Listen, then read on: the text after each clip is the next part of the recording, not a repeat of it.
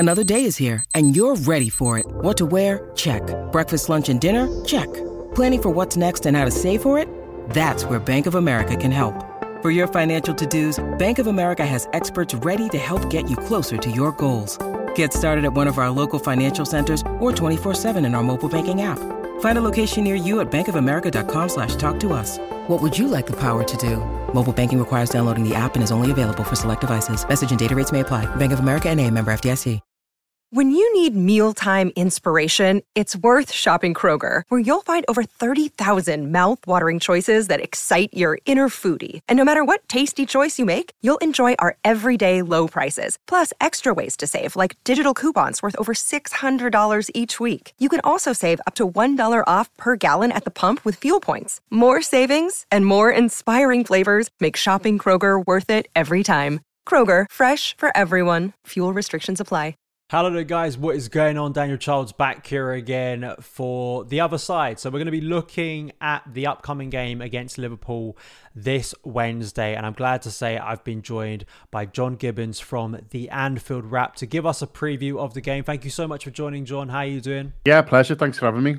We have to start with the big news. When we decided to do this collab, the news wasn't out yet, but I saw like a lot of the footballing world woke up on Friday, wasn't it? I was off to get a haircut and I just looked down at my phone and I realised the news, and it was quite staggering, really.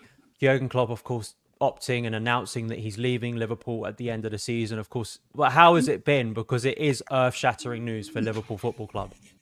Yeah, earth-shattering is a great phrase to describe it. It was such a shock because none of us had any inkling that he was even thinking about going. Last season, it looked like he had the world of weight on his shoulders, and he looked like he was really struggling at times. Obviously, this team was struggling on the pitch. It looked like we needed a bit of an overhaul, and he was looking, tired and struggling with it, a bit more sort of snappy in interviews and sort of stuff like that. And we were a little bit worried about him, but this year he just seemed so rejuvenated, and it's quite a new team, bit of an overhaul in the summer, certainly of the midfield, and he called it Liverpool 2.0 and seemed to be really enjoying working with these new players and the energy's back in the team, and it felt like back in him. So no one's expecting him to make that announcement. He's actually got still 2 years left on his deal, and I think the hope was that maybe he'll actually extend that. But he's done the opposite. He's decided to cut it early, and you respect his decision. He's got to do sort of what's best for him, but it's still, you can't help but worry about what comes next, because, we didn't have huge amounts of success before he came in. There was, the odd trophy and things like that, but, we certainly weren't competing regularly right at the top of the table. And, we were on the sort of the edges of the Champions League places really for 10 years or so before that, actually more often not qualifying than we did. And so it the worry was, comes out here, we're going to sort of slip back there, and is there anyone who is going to be able to come in who's going to be able to do what Jurgen's done? But Sunday was nice. You mentioned Sunday, and Sunday was a bit of a reminder of, how good it is at the moment, really, and how good the players are. And there was quite a few changes with the FA Cup, like a lot of teams do, but a lot of quality on the pitch. A few players coming back from injuries who should be in contention for our game on Wednesday, which was really nice. And so it was a bit cathartic on Wednesday. It was nice to sort of get together and enjoy the team. And it wasn't a big, Jurgen Klopp kind of event. Once the game started, people sort of got into the game, and then luckily we won, and we could all sort of sing his name through stoppage time in the end. But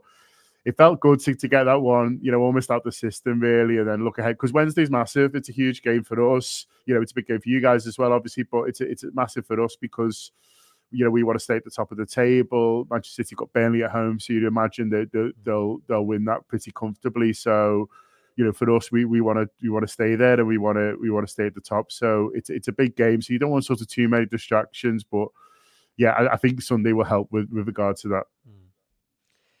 It's I think it's a wider issue, and I think a wider question that I'm sure will be delved into in the months to come before Klopp officially leaves, but just that idea of burnout and the intensity that he brings to his teams, he brings to his style of play.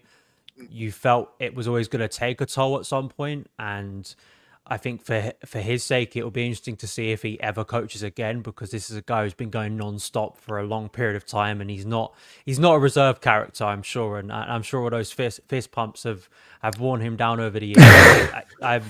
I'm interested to see what is Liverpool after Klopp, because as you said, but pre-Klopp, I know Rodgers got very close with the Premier League, but really it was battling for Champions League, outside of Champions League. Is there any gauge at the moment from your point of view of what comes next? Because I know on Friday it seemed everyone was like, Xabi Alonso's coming in, he's replacing Klopp. I think some people even suspected, because the news was that Klopp had told them in November this was happening, that a replacement was already lined up, but maybe that's not accurate. It's a big next chapter and a big job for whoever replaces him.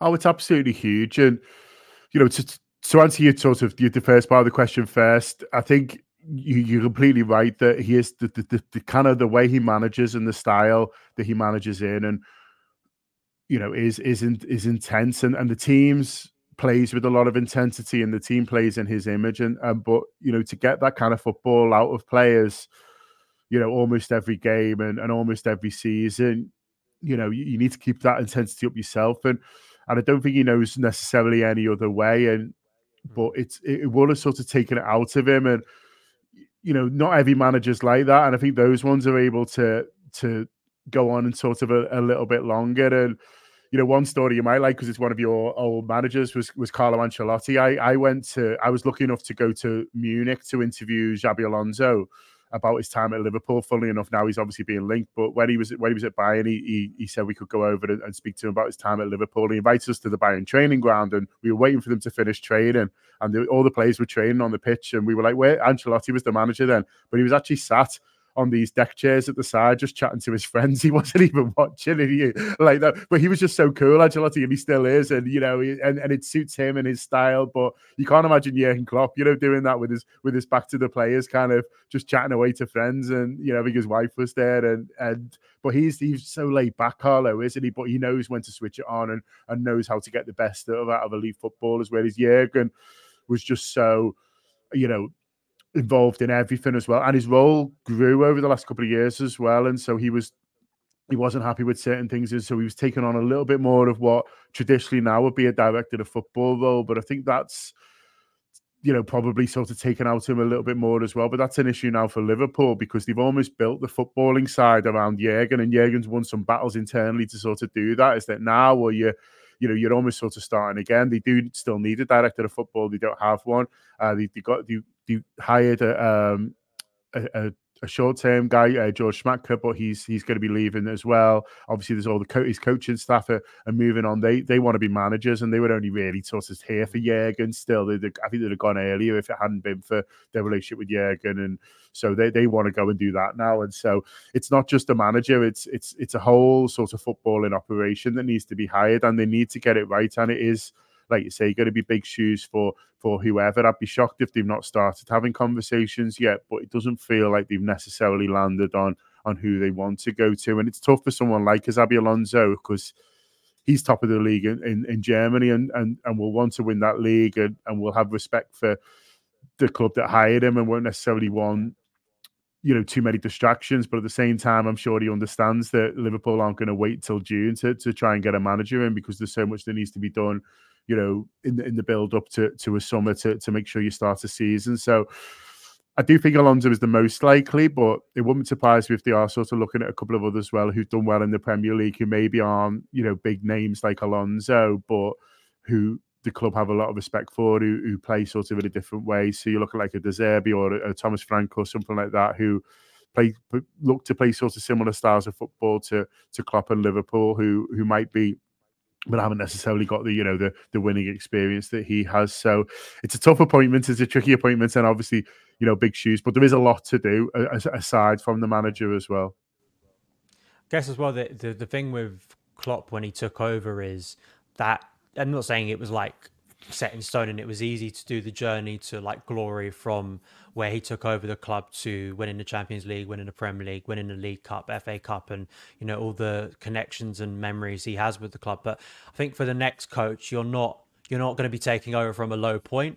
So I think it's going to be very difficult to try and in a lot of Liverpool fans, I guess, of a younger generation who've maybe grown up watching the Klopp Liverpool, they're not coming into this thinking, oh, we're like mid-table, eighth, you know, and it's all about, you know, trying to get back in the Champions League. There's going to be like expectation of competing for a Premier League title. So I think that's also maybe a little bit of a challenge, is that Klopp, when he walked into Liverpool, he was kind of wanting to build a lot of foundations around the club and trying to drive it back to the top. I think that's completely fair, Dan, and I think there was an acceptance when Jurgen came in that the squad wasn't as strong as what it needed to be as well, so it took him a little bit of time to build the squad.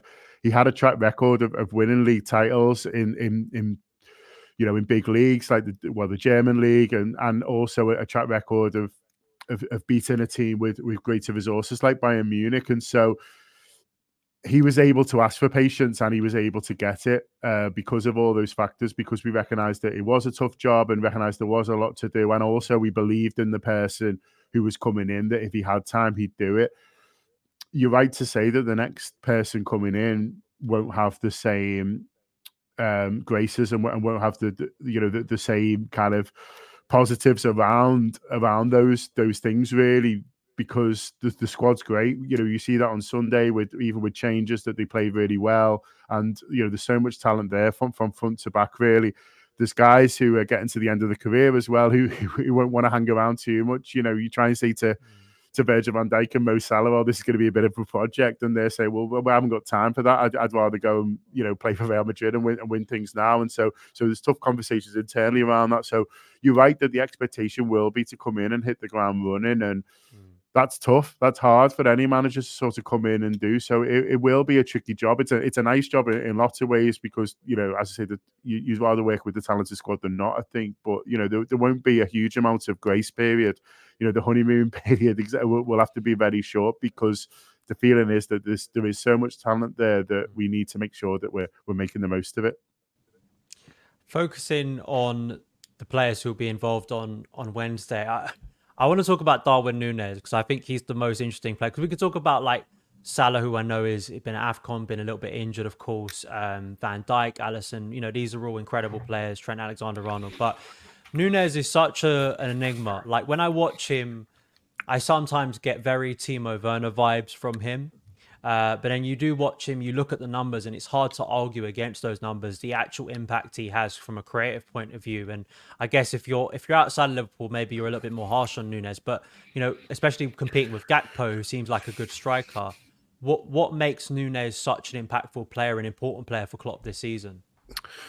Yeah, it's a good question. And he is very divisive amongst Liverpool fans as well, I would say. So, you know, you mentioned there that maybe he gets a bit more stick out outside of Liverpool. I mean, that probably is true. But, you know, I've got friends who aren't having him at all, and they've watched a lot of football because he's not technically a brilliant footballer. And so he's not like, and he's in a team with a lot of good technical players. And so, you know, when someone like a Thiago comes in, you can just see what a great footballer he is, and straight away, and Szoboszlai is a little bit like that as well. You sort of enjoy those type of footballers when you see someone who, you know, will control the ball brilliantly 1 minute and then it'll bounce off him the next. It does make you sort of a little bit nervous, but he's just extremely effective footballer, and that's the thing with him. And you can't keep him out of the action. He's a real chance magnet. You know, we'll sometimes have games where he's on the bench and Liverpool won't get a decent chance for 60 minutes, and then we'll bring him on and suddenly he'll have four. And you're like, well, that can't be a coincidence.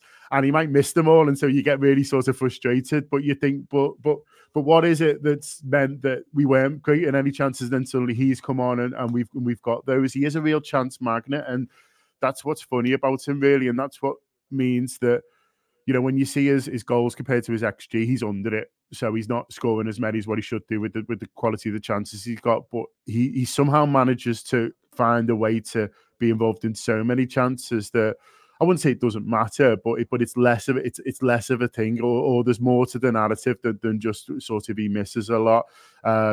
He has got an incredible number of assists as well. You're sort of right to point that out, and that's, you know, not necessarily the case for sort of all strikers, certainly, and not of his style. I think for a defender, he must be a nightmare because he is relentless, and he's always in the action. He's always sort of making things happen. I think his teammates enjoy playing with him because he does need looking after him, and we sort of play free up front. And so I think if you are a Mo Salah, you probably think, well, I'm going to get a bit more space because he's, you know, he needs attention. He is someone who you can't necessarily ignore. And you know, a lot of the fans do love him as well. Like I say, divides opinion a little bit, but the fans in the ground, you know, seem to have really taken to him because he puts everything in, and because of his, you know, you can see how much he's trying sort of all the time, both on and off the ball. And so you'll hear another Nunez chants on Wednesday night, but he is an enigma, and I like him, but I'm still not sure where he's going to end up. You could tell me that he has a season next season that he gets 40 goals in all competitions, and I would say, yeah, I can see that. Or you could say to me, the next manager comes in and whoever it is and says, I don't really fancy him, and he ends up moving on, and I could see that as well. So his Liverpool career, and indeed his career right at the top, is still a little bit in the balance. But what you would you say is there's not, you know, a million great strikers, it feels like, at the moment. I mean, you guys have struggled, haven't you, to find the sort of the right ones for you? And obviously, I know Kuka's had injuries and stuff like that, and so there'll be still sort of hope there. But, you know, so when you look around, you actually think, well, with our forward line, we are sort of really blessed, really. And, you know, we are sort of doing well. And so I think I'd rather have him than not, certainly. And I think, you know, there is more to come. And I think you could see a real sort of explosive season. Like a couple of the people in our place have actually have looked at Didier Drogba, fully enough, you know, speaking to a Chelsea fan, in the way that, you know, there was a bit of uncertainty around him, and then suddenly he kicked on and looked like this elite striker. And I'm not saying it's definitely going to happen to Nunez, but there have been a few Drogba comparisons in terms of how he was a bit of a late bloomer in terms of his goal scoring. So we'll see. The jury is very much out on him, so in Liverpool and out, but he you can't almost argue, like you say, with how much he affects football matches. And as long as he keeps doing that and the manager keeps picking him, then, you know, there does feel like there's still plenty to more to come from him. Yeah, with the Drogba one, I was having a conversation with a Chelsea fan, funny enough, about him the other day, that the Drogba narrative about his career only really looks at the second half of his Chelsea career, where he scored all the big goals, where he became the striker everyone idolises now. But you watch, as you said, if you go back to his 04-05 season, 05-06, he really doesn't become the Drogba everyone now knows till like the second half of his third season, when he started scoring all these cup goals. And with the case of Drogba, he was only really properly prolific in the Premier League in one season, and that was Ancelotti's season. So it is a case where, you know, for Nunez, if he becomes a striker who maybe doesn't score tons of goals but scores big goals, as I'm sure you know, like, at clubs, that makes you an even bigger player, you know, sometimes than the player who scores more goals. So Nunez definitely is a chaos merchant. And I think, you know, he is a player that, despite some flaws, I think does concern me as an opposing team. I just want to ask you before we wrap up about Chelsea, and, you know, because we talked on the Anfield Wrap about how tight some of the games have been recently between both clubs. And the last time these two teams met right at the start of the season was a really, I think, quite exciting 1-1 draw where both teams created chances. What is it about Chelsea that maybe is concerning you, or things that you think can be exploited with this Chelsea team on Wednesday? I think... Yeah, I think you'd be a fool as a Liverpool fan to just say, oh, you know, it's first v ninth. Our home record is fantastic, which it is, but we're just going to sort of, you know, steamroll you guys, because the games never seem to work like that. And yeah, we're normally a bit sort of tighter in the table, but you know, generally speaking, there's always, it feels like, very little between the teams when we play, and so, you know, you do have to expect sort of more of the same, really. And listen, if it works out a different way or a better way for Liverpool, but then brilliant. I think there's obviously, you know, it's not the most experienced Chelsea team we've ever seen, but then also there's, you know, there is quality there. And I've felt like when I've watched Chelsea, which obviously not as much as you, but when I've ever watched them this season, there were periods in every game where they look a good team, and then there's periods maybe where they look like they're not quite on each other's wavelength anymore. And I think, you know, if you can get up in a game against a team like that, then you can, you know, you can get a bit of sort of momentum and a little bit of doubt in the other minds. But, you know, we had a game against Manchester United and drew 0-0, and they came with a very clear game plan, and I think when a team comes with a clear game plan and good players, it is sort of tricky, really, to sort of break it down. And we could end up in a similar situation like that against Chelsea, really, where Pochettino, comes and says, this is sort of how we're going to play. This is how I want you to play in this game. Don't necessarily worry about the others. We're going to a team who were top of the table, so we're going to try and frustrate a little bit and try and, hit on the break if we can. I could see Chelsea having joy there, really. And obviously, with the quality that you do have, you never know that you might be able to make something happen sort of in the final third with a moment of brilliance or some just good team play. And so it's not a game I'm expecting to be easy. It's not a game, I'm thinking we're just going to sort of turn up and be able to win. I think Liverpool will have to play well. I think there'll be times where we are going to have to, be creative. But what's going to help us, I think, is that we there's a few players coming back, and it's a well-timed game for Liverpool, really. And the guys who did well played on Sunday, who started on Sunday, did really well, but it was nice to see Szoboszlai come off the bench, who's missed a few weeks. So expect him to start. It was nice to see Trent coming back on. It was nice to see Andy Robertson, who we've not seen for months, sort of back there. And so it feels like they're coming back at a good time for Liverpool. And they're, obviously, the more players you've got available, the more you've got to choose from, but also off the bench. I think Jürgen's used his subs really well, this season. That's probably something that you guys haven't had the benefit of with so many injuries, is that it's not necessarily your starting 11. And people do that sometimes, don't they? They say, oh, I've heard about all these injuries Chelsea got, but look at the team, it's perfectly fine. But you're like, yeah, but who? Look at the bench and who we got to change it. And I think that's where injuries really hurt you, is that, okay, what if it's... If players are tired after 60 or 70 because they've had to play a lot because of the injuries, then who's there to change them? And I think we'll have a good team on Wednesday, but I think we'll have a really good bench as well. So it wouldn't surprise me, if it's one of those where it's a cagey game, 60 or 70, but one of our forwards is able to win it from us from the bench. I think that's a very probable way that this game turns out. Yeah, it's one of those things that Chelsea, have spent. I don't expect sympathy because Chelsea have spent $1 billion, but you can spend $5 billion. And if all of your best players get injured, it's very difficult. If you have 12, 15 injuries, it's kind of very difficult. And it's also difficult, as Klopp has found out as well, if you have injuries quite repetitively, which is what Pochettino has had, where he'll get one game where it looks like actually starting to form a team, but literally a week later, he has two of that starting 11 out. It's very difficult then to build that chemistry and rhythm that makes a good team. And as much as you can have squad depth, if those key players are consistently out, it's as much as you could maybe look to the bench, look to your squad, look to the academy, that there is obviously going to be a dip when we're talking about extraordinary players. So hopefully Nkunku's back apparently, but I don't suspect him to start, so at the very least we've got him off the bench. But I agree with you that I think Chelsea, it's a really difficult game for Chelsea. I think it's the first massive test we've had maybe since Man City in November. It's been in terms of quality of opposition, we have lost to the likes of Everton, Wolves and Man United, but in terms of actual elite level opposition, this is obviously a top level. So just a quick score prediction for you, because I assume you're going to be going for a Liverpool win. Yeah, I am. Yeah, like I say, I think it'll be a tough game, but with our firepower off the bench, which is how we've won quite a few games this season, I'm expecting that to be the thing that gets us over the line. So I'll go for 2-0 Liverpool. And we've got such a great home record as well. It has to be said, I can't remember the last time we lost at home. I think it's over the year now in the league. And, you guys know what that was like when under Mourinho, where you just turn up at home and you are so confident. We've got that at the moment under Jurgen. And so, I'm expecting a Liverpool win. I'll go with 2-0. Yeah, I'll go over a pretty cagey, uncertain, but periods of good moments, Chelsea 1-1, basically. I think that's the best we're going to get, I think, because we are wasteful in front of goal as well. So I always have to take that into account when I'm talking about Chelsea games. We probably will miss 5 sitters in the game. That will probably be problematic for us. But thank you so much, John, for joining me. Real pleasure. Guests, just a chance for you to shout out. I know it's the likelihood of Chelsea fans following your content, but I like to do it because we're all in football media here and getting our content out there. So just a chance for you to shout out where people can find your work online.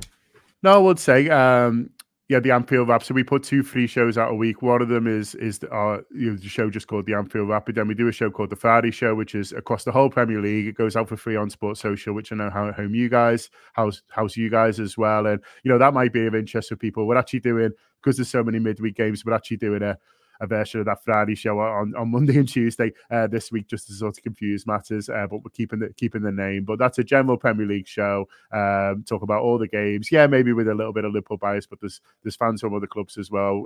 We've got a Chelsea fan who lives up here sort of on today. So people might be interested to listen to the Friday show that we put out mostly once a week, but this week twice. Thank you so much for taking the time to watch this show. If you're a Chelsea fan and you want more carefree content, please do hit that subscribe button. Really helps the channel out, as well as the like button and sharing it around with friends so more people can get involved in the community. And you can follow Son of Chelsea across socials at Son of Chelsea on TikTok, on Instagram and on X. Thank you. Sports Social Podcast Network.